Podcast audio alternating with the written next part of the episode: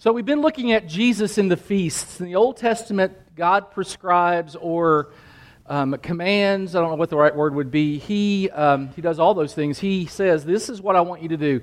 He's talking to the Jewish nation. Um, some things happened, and I want you to remember it, is basically what he's saying. And so we've been looking at when God is amazing because he paints these pictures with these feasts, and the pictures paint um, a couple of things today. It's really interesting. So today we're talking about the Feast of Unleavened Bread, but he, Jesus is in these things. So um, we're going to talk about the Feast of Unleavened Bread. It's sort of the second one in the spring that happens. And um, so it has to do with cleaning a little bit. So if you're if you're going to have guests come over, let's say you find out, hey, you know, somebody's coming to visit. What do you do? When you know somebody's coming to your house to visit, what do you do? You clean, okay. But there's levels, right? So I don't know if you can see this, but your adult children level clean, that is you fluff the pillows and maybe change the sheets. I mean, that's you do a little bit, but they're they're your kids. You know, you know, it is what it is. Uh, if your friends are coming over, it's a different level of clean. You you put the stuff in piles and you you make the piles neat and you know that kind of thing, and you maybe you wipe down the surfaces and that sort of thing. And then there's mother-in-law level clean. And that's when your mother in law is coming or your mom's coming. And so uh, last week my mother was here. This week my mother in law is here. So um, I don't even know where anything is uh, at my house right now because we put it all away. And, and that just happens. I heard about this one guy, he's 20 something years old, and they asked him how he determined when he was going to clean his apartment. And the premise behind the question is that 20 something year olds who are bachelors don't clean their apartments. And having been that a long time ago, that premise is true. And th- so they said, When do you des- decide you're going to clean your apartment? And, and his, this was his strategy. He said, All right, I think about if I were to die and people were to come to my apartment to clean to, to get my stuff, would I be embarrassed or not? So basically, his standard is if I would be ashamed from the grave, then I'm going to clean up. All right, so, so today we're talking about this feast of unleavened bread. And it has to do with bread, and it has to do with cleaning. And some people believe the ritual of spring cleaning kind of started with the feast of unleavened bread. Now, last week we talked about Passover. You'll recall that. And if you didn't see that, we have a, uh, that message online. So if you want to go back and say, okay, I didn't see Passover, Passover is really interesting. And so Passover was this event where the Jews remembered that God delivered them from slavery out of Egypt. And he used these 10 miraculous plagues, and the last plague was the most severe. And the last plague was when death struck uh, anyone, firstborn male uh, of uh, humans and animals, who didn't place the blood of a sacrificed lamb on the doorposts of their homes. So the angel passed over them who did this, and so they remembered it.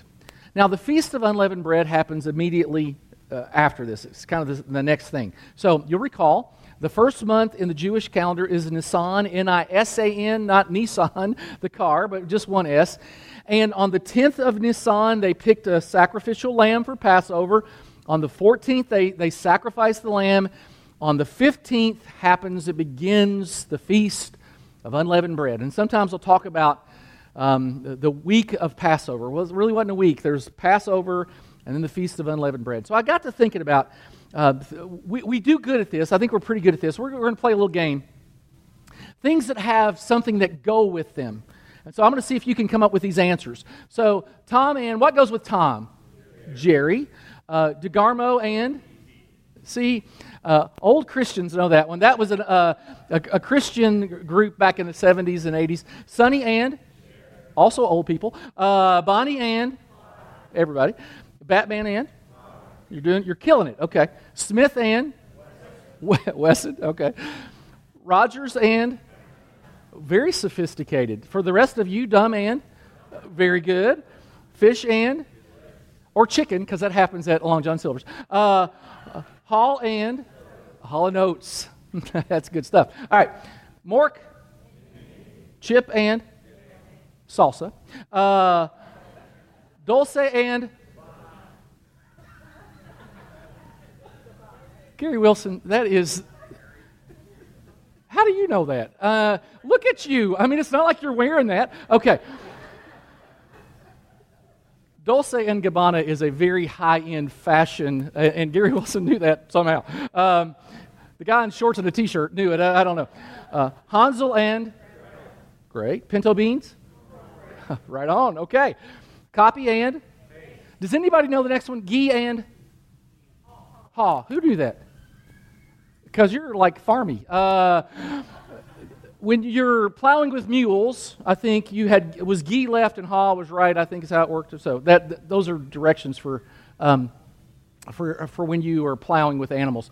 Alcohol and bad decisions. Who said that? That's right. It, it, it doesn't surprise me. You know that. Okay. Uh, okay. That's a testimony right there. Way to go, Scott. Way to go. Good, good job. Uh, Romeo and driving in the left lane but not passing and no, uh, no, and being an ignoramus. Uh, those things go together.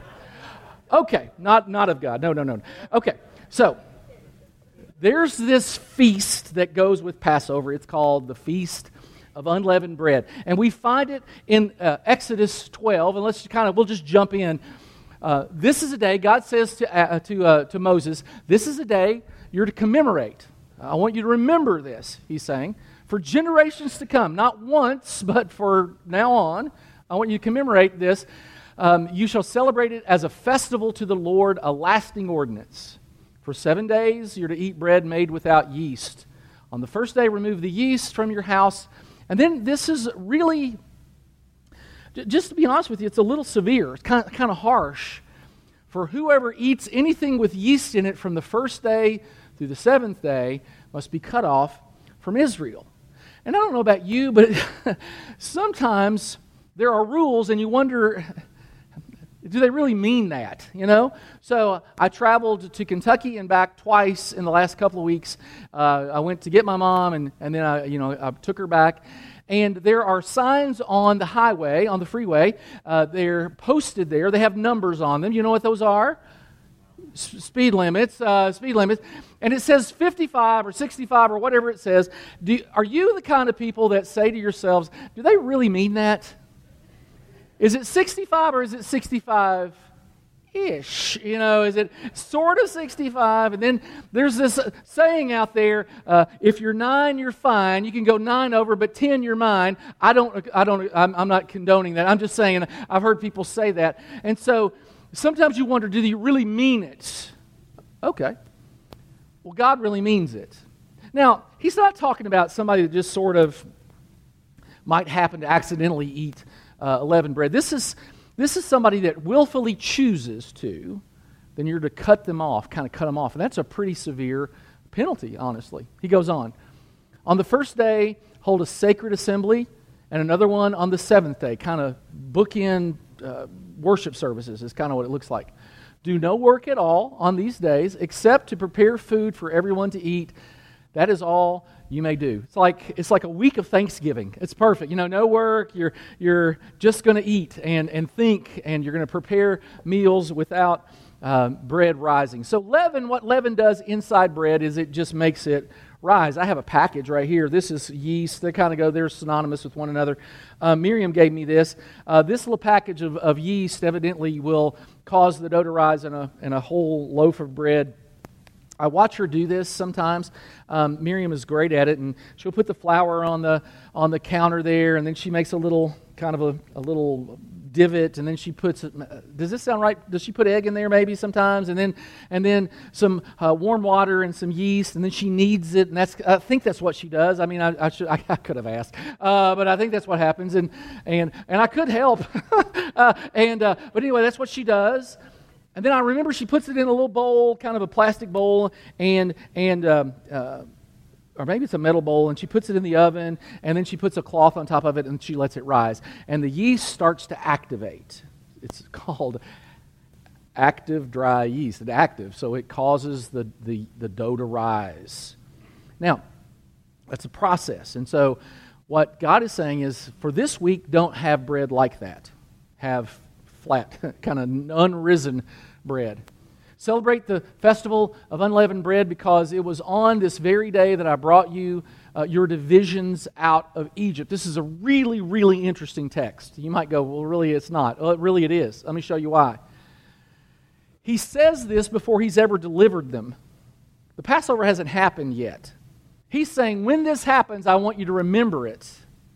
Did, you all, did anybody ever see the movie Hoosiers? Basketball movie? What is wrong with you people? Uh, okay.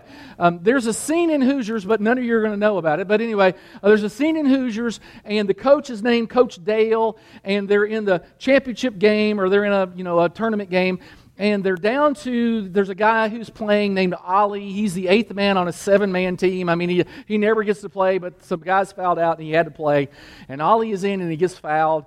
And they call a timeout, and they're in the huddle and Coach Dale says to the team, when Ollie makes the second free throw, this is what I want you to do. And he's speaking it as if it's already happened. And God here is speaking this as if it's already happened. When the Passover comes, when you get out, and then he uses interesting language.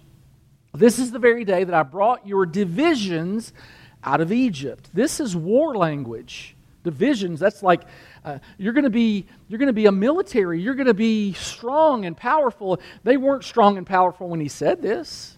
They're slaves. They have no idea how to fight. Never fought.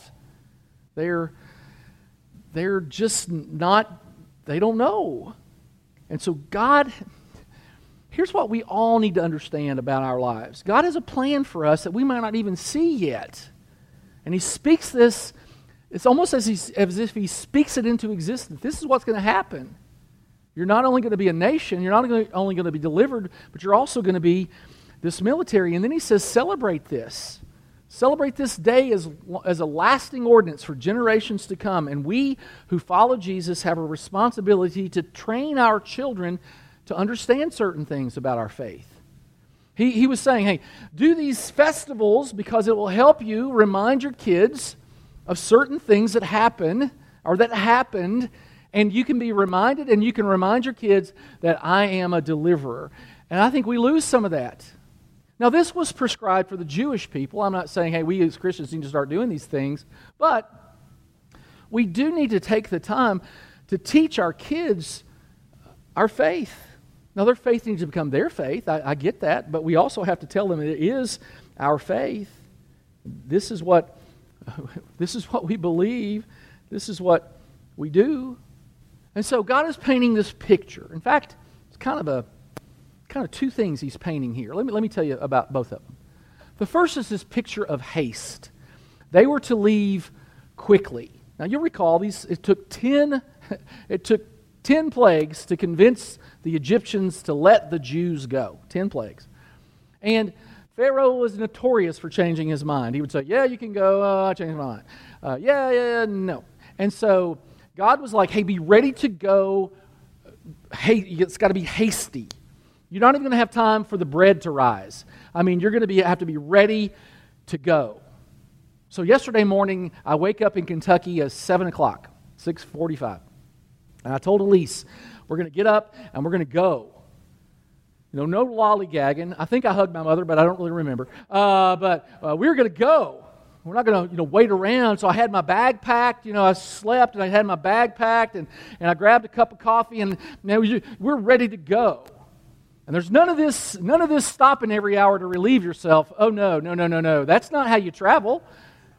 And somebody one time said the joy is in the journey. That is stupid. Uh, the joy is in getting there ahead of schedule. And so you look on your, your, uh, your Waze app and it says you're, you're scheduled to get there at 1217 and by golly if you can get there at 1216 you win. And that is what this is whole this whole thing is about hey hurry. You got to be ready. You got to hurry. And so when the opportunity presents itself by the way uh, none of that is from god. Uh, that whole thing it's like don't be elbowing your wife. Uh, it's not um, pastor's not telling you that's how you ought to live.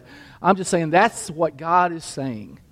Hey you guys you're going to have to be ready to move. And the language around this was, they, of course, they wore robes. Have your robes tucked in your belt. I mean, you're going to have to be ready to go. And, and, and sometimes God tells us, hey, you got to be ready to go. In fact, even with our faith, uh, in, in 2 Corinthians it says, I tell you, now is the time of God's favor. Now is the time of salvation. When you feel God moving in your life, now is the time to respond. I, I'm getting to an age where if I don't do things right away, I forget. I, I hate that about myself. I don't love it, but I know it and it's true. And so for me, this verse is always my verse. Now is the time to do it. And so if I remember something, I go do it. And so God is saying, hey, the, the picture is of haste. You have to be ready to move when God calls. The second is this picture of holiness.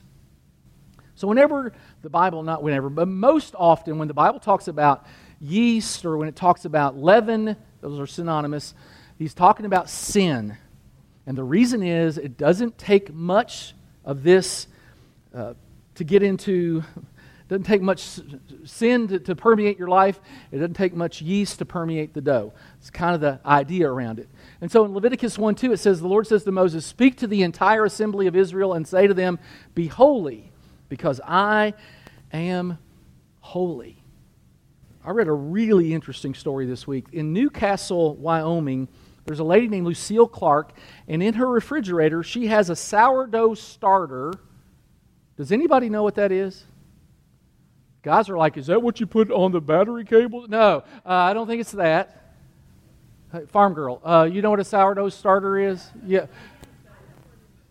You have one in the refrigerator? Oh, Diane has one. Okay. Um, this one dates back, they can trace it back to 1889. I don't even really want that, uh, just to be honest with you. But what they would do is they would make bread and it would rise. And so they would take a little piece of that and put it in the next batch. I think how it worked. And, and they would have enough yeast in there to, to multiply and make it. And what, what God is saying is sometimes a little bit of sin can get in your life. Doesn't take much. And then before you know it, it has gotten out of hand. And so this feast sort of reminds us that God wants us occasionally to think about our lives and to clean it up, and, and that our hearts are a home for holiness. Our hearts are to be a home for holiness. And so the Jewish people, even today, have this tradition, if they're observing Jews, and they make this little kind of little drama out of it for their families. So what they would do is this they clean everything and they get all the yeast out. And then the mother, typically it's the mother, she'll take 10 little pieces of, of yeasted bread, yeast filled bread, and, and she'll place she'll hide them in the home. 10 little places. And at night, in the dark, uh, the dad will take a candle and the kids, and they'll go look for these 10 pieces of bread. And it's really, it's kind of an odd little thing they do.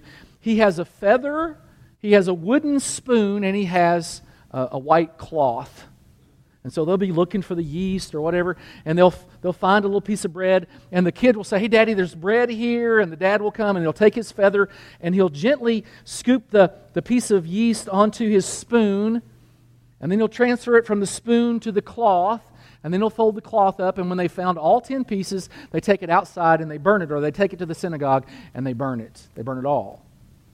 And, and the picture is we're going to be people who eliminate as much as we can sin from our lives. And that night when they eat, the dad will pray a prayer, and it goes something like this Father, we have cleaned our house and our hearts of leaven, and if we've missed anything, we ask that you forgive us and that you cleanse us. And, and there's this, this picture not just of haste, but also of, of holiness. And we see Jesus in the feast. It's really interesting to me how often we see Jesus in these feasts. In the Feast of Unleavened Bread, Jesus was born in Bethlehem. The name literally means house of bread. Beth means house. Uh, lechem means uh, L E C H E M. You have to say it like that. You want to say it with you? You should say it. Try it with me. Lechem. Lechem. Whoever's in front of you ought to feel it. Uh, lechem. Okay. Lechem means uh, bread. So Jesus was born uh, in a town called the House of Bread. And then uh, he was unleavened, he was sinless. The Bible tells us God had Christ who was sinless, who had no leaven, take our sins so that we might receive God's approval through him. And so God uh, chose Jesus because he lived a sinless life. He was God incarnate, and he took our sin, the one who had no sin. And then this really interesting, we talked about this last week, but I think this is really interesting. Jesus removed leaven from his father's house. Now, we talked about this happened at least twice. Um, I sort of think maybe every time Jesus came for Passover, he did this. Uh, and he would have come every time, at least when his ministry started at 30, he would have done it three times. But anyway, this is found in John 2. This is really early in his ministry. And look at what happens when it was almost time for the Jewish Passover. Sometimes, if we don't know the calendar, we, we don't get it. We knew Jesus drove the people out of the temple. Well, now it makes sense. This is why he did it. When it was time, almost time for the Jewish Passover, Jesus went to Jerusalem. That's where you celebrated Passover. And then immediately you followed that with the, the festival of unleavened bread. And in the temple courts, he found people selling cattle and sheep and doves and others sitting at tables exchanging money. And can you imagine? I just want you to picture it. When you come to church, and what we want to do when, when you come to church, I hope we do this well, is we want to create an environment where people feel welcomed. So hopefully people are greeting you when you come in and that kind of thing. Can you imagine coming to a church where they have set up um, little kiosks and they're uh, selling uh, trinkets, you know, or, or something. I mean, it, it, it would just seem odd. And in the temple, there were different sort of sections, and this was the section of the Gentiles. Those are the people who aren't Jewish are welcome there. And the Jewish people were setting up these kiosks and have you ever been to the mall where the guy wants to sell you some uh, some some hand lotion from uh, the Dead Sea or something, you know? And and what do you do? I mean, I'm walking and the guy's like, "Excuse me." It's like I don't no no no. Uh, I act like I'm on the phone. You know, I take a phone call. It's like, dude, I'm sorry. I've, I would talk to you, but I'm on the phone. Well, that's kind of the feel here. You walk in and they're kind of accosting you, and Jesus didn't like it, and so he made a whip out of cords we, we get this, I, this kind of milk toast Jesus like he wa- wasn't a bad dude. He made a whip out of cords, and then it says he drove all from the temple courts. And he said, Get these out of here. Stop turning my father's house into a market. I mean, that's, these people are there to make money he is basically saying, do not make money here. And he makes a whip out of cords and he drives them out of the temple. Now, to me, that's really interesting. And so, what he's, he is taking the leaven, the sin, out of his father's house. That's what you did with the feast. One more, just one more. Jesus said, I am the bread of life. And then the night he was betrayed, he gave us the. Um, the, the remembrance of communion. And he said, This is my body, which is broken for you, when he's talking about the bread. And so we see Jesus throughout this feast. Now, let's go back to the holiness thing, because I think we're going to kind of going to wrap it up with that. Um, Donny Osmond used to sing a song, One Bad Apple Don't Spoil the Whole Bunch Girl. I don't care what they say. Uh, so. You all could have joined me, but you didn't. Uh, that's okay. And I did it really, really well. Uh, Chris, can I be on the team? Can I be on the. If you ever do one bad apple. And Scott Garrison wants to join me. Okay, so that'll be great. Okay. All right.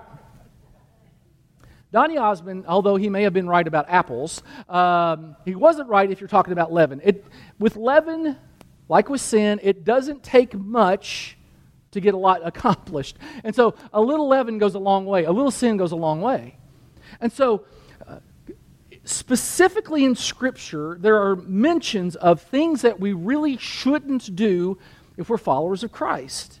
There are things that shouldn't be in our mind, shouldn't be in our hearts, shouldn't be in our bodies. There are things that we shouldn't do. This isn't legalism. God is just saying, you are a different people. You're different than everybody else. Act different than everybody else. So we're going to talk about a couple of those. One is the leaven of hypocrisy. You shouldn't have that in your life. And Jesus said, Be on your guard against the yeast of the Pharisees, which is hypocrisy. Now, when he talks about this word, uh, beware of the yeast of the Pharisees, he's not talking about all of them. He's just gener- using a general term. There was one Pharisee named Nicodemus. We see him in John 3. He goes to see Jesus. He becomes a follower of Christ, as far as we know. And so, not, not all Pharisees were, were hypocrites, but they had a tendency to be hypo- uh, hypocritical. And they focused on some things as Pharisees. They're kind of three things they gave alms, they gave money, and they liked for people to know it. And so they would bring a gift to church and they would, uh, they would announce it. You know, hey, uh, I, I, gave 50 bucks today for the you know, building fund or something. You know, they, they want people to know. So they give alms and they want note, they want note. they want to be noted for it. Or they would pray and they would stand up and they would give these big, um, these big orations where they wanted everybody to notice them. Now, is there anything wrong with giving alms, giving gifts to God? Nothing wrong with it. Is there anything wrong with praying? Nothing wrong with it. The other thing they really, really liked to do is they fasted and they wanted everybody to know it. And so they would walk around and they would sink their cheeks in.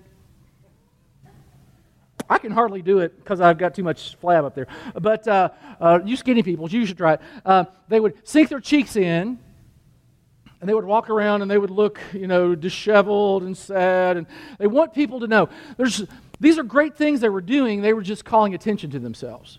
Hey, I'm, I'm a giver and I want you to know it. Hey, I'm a prayer and I want you to know it. Hey, I'm a faster and I want you to know it. And so on their Facebook page, they, they would post, uh, "Hey, I've given money to the church," you know, or uh, "Today I'm fasting. Don't uh, I don't I won't have time to text you," uh, you know, that kind of thing. That, that's the kind of thing they would do. I don't know what fasting and texting have anything to do with each other, but uh, I'm focusing on my prayer life. I don't have time. And that, that's what Jesus was warning. He, he said, Be on your guard. Don't, don't be like that. Don't call attention to yourself.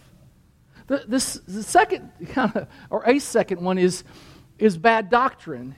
He said, uh, Be careful, be on your guard against the yeast of Pharisees and Sadducees. Now, two different groups, both religious. Let me make a distinction for you. The Pharisees were conservative. Uh, they really, Jesus and them were a lot alike. They just sort of, they added rules to rules.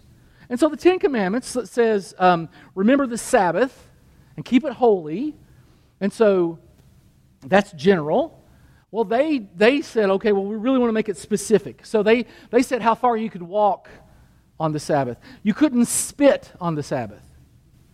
Uh, women couldn't look in a mirror on the Sabbath because they might see a gray hair and pluck it. You couldn't spit because it might turn over the soil and cause a seed to germinate, and you would be plowing and sowing. I, mean, they, they came up with these nutty rules, and so it all became so restrictive you couldn't live. And so Jesus was like, Don't be that way. However, the Sadducees, they were liberal. They, they kind of had liberal theology. And they didn't believe in the resurrection, they didn't believe in miracles. And an easy way to remember this, I learned this when I was a little boy. An easy way to remember the difference between a Pharisee and a Sadducee is that Sadducees don't believe in the resurrection, therefore they're sad. You see? See that? That's brilliant. Okay. So Jesus was like, okay, okay, okay. They have bad theology. And with the proliferation of social media, bad theology is everywhere. It's not like it wasn't everywhere before, it is really everywhere now. And so people will say things like this It doesn't matter what you believe as long as you're sincere. But that's not what Jesus said. Jesus said, Enter through the narrow gate, for wide is the gate and broad is the road that leads to destruction. But small is the gate and narrow is the road that leads to life. It does matter what you believe. People will say, well, God wants you to always be healthy and wealthy. It's not what Jesus said. The teaching's out there, but Jesus said, here on earth, you will have many trials and sorrows, and life is tough. And He's there to help us through, but that's bad theology, honestly. There, there's the uh, theology out there you've got to earn your way to heaven, got to earn it. But the Bible says God saves us by His grace when you believe. You can't take credit for it, it's a gift. Salvation is not a reward for good things you've done.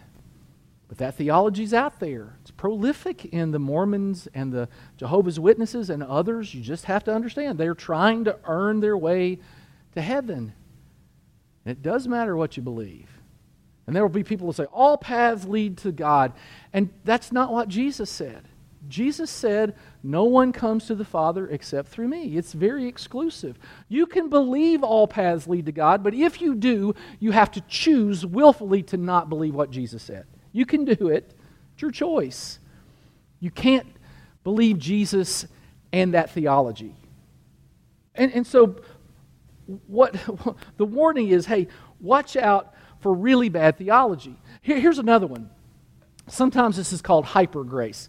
This is the one that says if you're in Christ, you're free to do what you want. And Jude, I'd never really even noticed this verse before. Jude 1 4 says, Some ungodly people have wormed their way into your churches, saying that God's marvelous grace allows us to live immoral lives. It, it doesn't. It doesn't. So he's saying, hey, hey, hey, be, beware, beware of the yeast of the Pharisees. That's sort of too many rules. Beware of the yeast of the Sadducees. That's no rules. Beware, there's another one. He, he says, Beware of politics and power. Be careful, Jesus said. Watch out for the yeast of the Pharisees and of Herod. And it's not talking about just there was a guy named Herod, but there were several guys named Herod, by the way. There was Herod Philip. And so it's kind of like a, a title of people who are in power. And when you hook your wagon to a political person, to a, um, a, a candidate, then you, you are, if, if, you're thinking your salvation is going to come through that, you, you're going to be disappointed. Because every candidate from every party is a flawed human being. Are you ever surprised at these scandals? It's like, oh, um, she did that with an intern. Oh, that, I'm not surprised because they're flawed. Now, your candidate is obviously more flawed than mine. I mean, that, that's sort of obvious, but they're all flawed. I'm teasing, obviously. They're all flawed. Can't, you just can't bank on it. Look, I'm a Christian and I'm an American and I vote and I pray and I put my trust in Christ, not a candidate. Just how it works. And then there's legalism, kind of a fourth yeast. Now, before I read the text, I have to set it up. Paul goes and he establishes these churches. There's one in Ephesus, there's one in Galatia, there's one in, in Corinth. He establishes these churches in Philippi. And so he establishes the church, he teaches them, then he goes to the next place and starts the church. So he goes and starts these churches, and he started a church in uh, this town called Galatia. And then somebody came in after him and said, Well, um, Paul taught you that it, Jesus is enough, but it's Jesus and you have to be a Jew. You have to be circumcised. And so this is what Paul's addressing. You were running the race really well, he says. Uh, who, who has held you back from following the truth? It certainly isn't God, for he's the one who called you to freedom. This false teaching, this teaching that you have to become a Jew before you become a Christian, is like a little yeast that spreads through the whole batch of dough. Paul is so aggressive here. If you read the beginning of this, uh, he talks about, um, hey, those people who tell you you have to be circumcised, he says well, they ought to go ahead and emasculate themselves. If you don't know what that means, that's really not good if you're a dude. He's saying, man, just, Paul's like, don't be dissuaded by bad doctrine, by this legalism. There's one more. There's one more yeast, and this one is prolific immorality. Paul says, I can hardly believe. It, I can't even fathom. He's writing a church. He starts this church in Corinth and he leaves, and then he hears these reports. I can't believe the report about the sexual immorality going on among you, something even pagans don't do. I am told that a man is in church, in church is living in sin with his father's wife. This is Jerry Springer stuff, right? This is hillbilly hoedown. I mean, this is this is whack. You are so proud of yourselves. You should be mourning and sorrow and shame. Look, immorality, sexual immorality is going to happen outside the church. People who aren't Christians, I understand that. But this is happening in the church. Somebody in the church is doing this, and they are not only are they not aghast, they are proud of it. And he goes on. It doesn't, get better. You're boasting about this is terrible.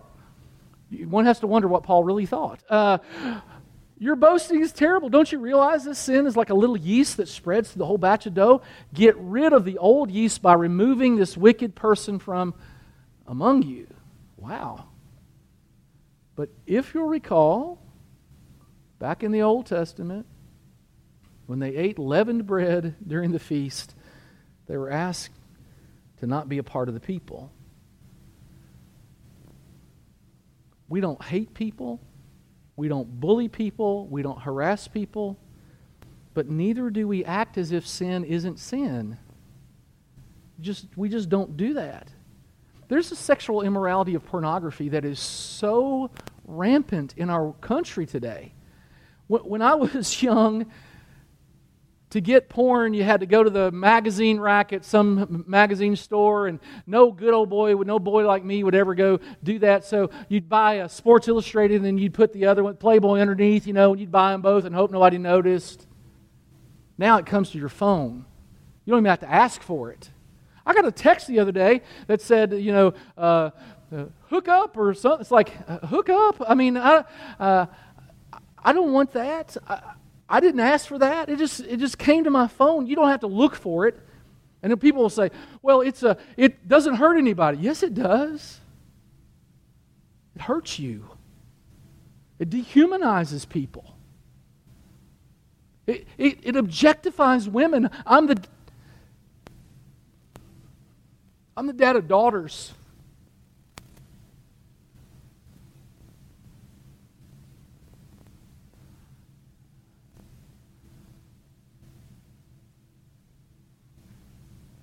When you look at a woman as if she's just something for your pleasure, you are denying her beauty in Christ, how she was created, and it's wrong.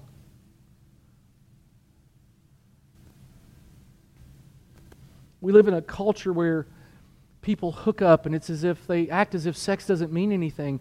That's not what God teaches. He paints this picture in matrimony where you, you have a husband and a wife and they are committed to one another.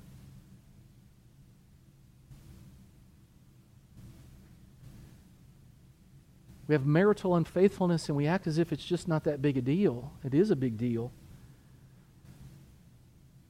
The immorality of homosexuality, it's not prescribed, not condoned in Scripture. It's just not.